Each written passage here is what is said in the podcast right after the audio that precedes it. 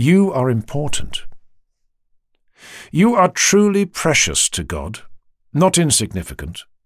You are important to Him because He made you with His hands. This is why He tends to you and thinks of you with affection. You need to trust in God. His memory is not a hard drive that saves and archives all our data.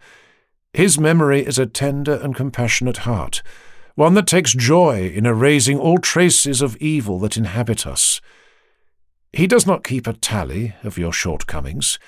He is always keen on helping you learn from your mistakes. This is because he loves you. His love is neither overwhelming nor oppressive.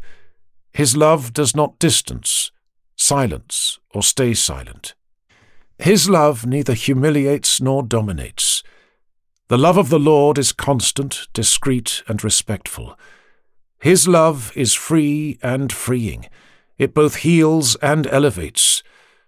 The love of the Lord is more about raising up than knocking down, more about reconciling than forbidding, more interested in offering new chances as opposed to condemning, keener on the future than the past.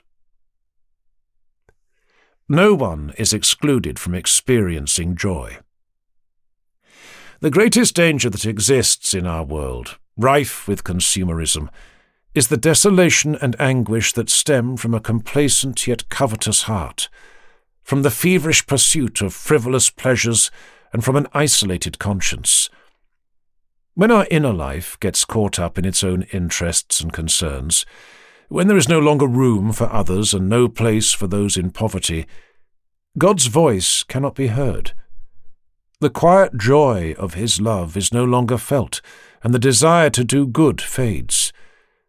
Even the faithful are susceptible to this very real danger. Many fall prey to it and end up feeling resentful, angry, and listless.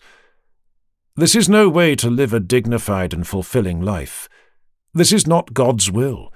This is not the spiritual life that flows from the heart of the risen Christ.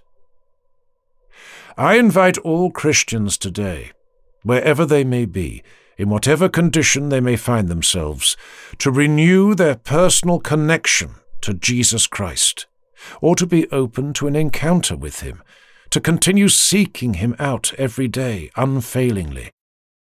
There is no reason why anyone should feel as though this invitation is not directed at them, because no one is excluded from experiencing the joy brought by the Lord. A great challenge Young people are the artisans of the future. Why? Because three desires live inside them. First, they have the desire for beauty.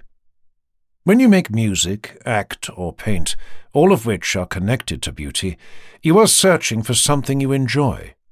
Beauty. You are beauty hunters. Second, they have the desire for goodness. They are prophets of goodness. They like wholesomeness. They like to be good. And this goodness is contagious. It helps everyone. And third, they are thirsty for truth. They seek out the truth. But, Father, I already have truth. No, this is wrong. We do not possess truth. We do not carry it with us wherever we go. We encounter truth, for truth is God. To encounter truth we must look for it. Carry these three desires in your hearts into the future. Create the future with beauty, goodness, and truth. This is the challenge ahead of you.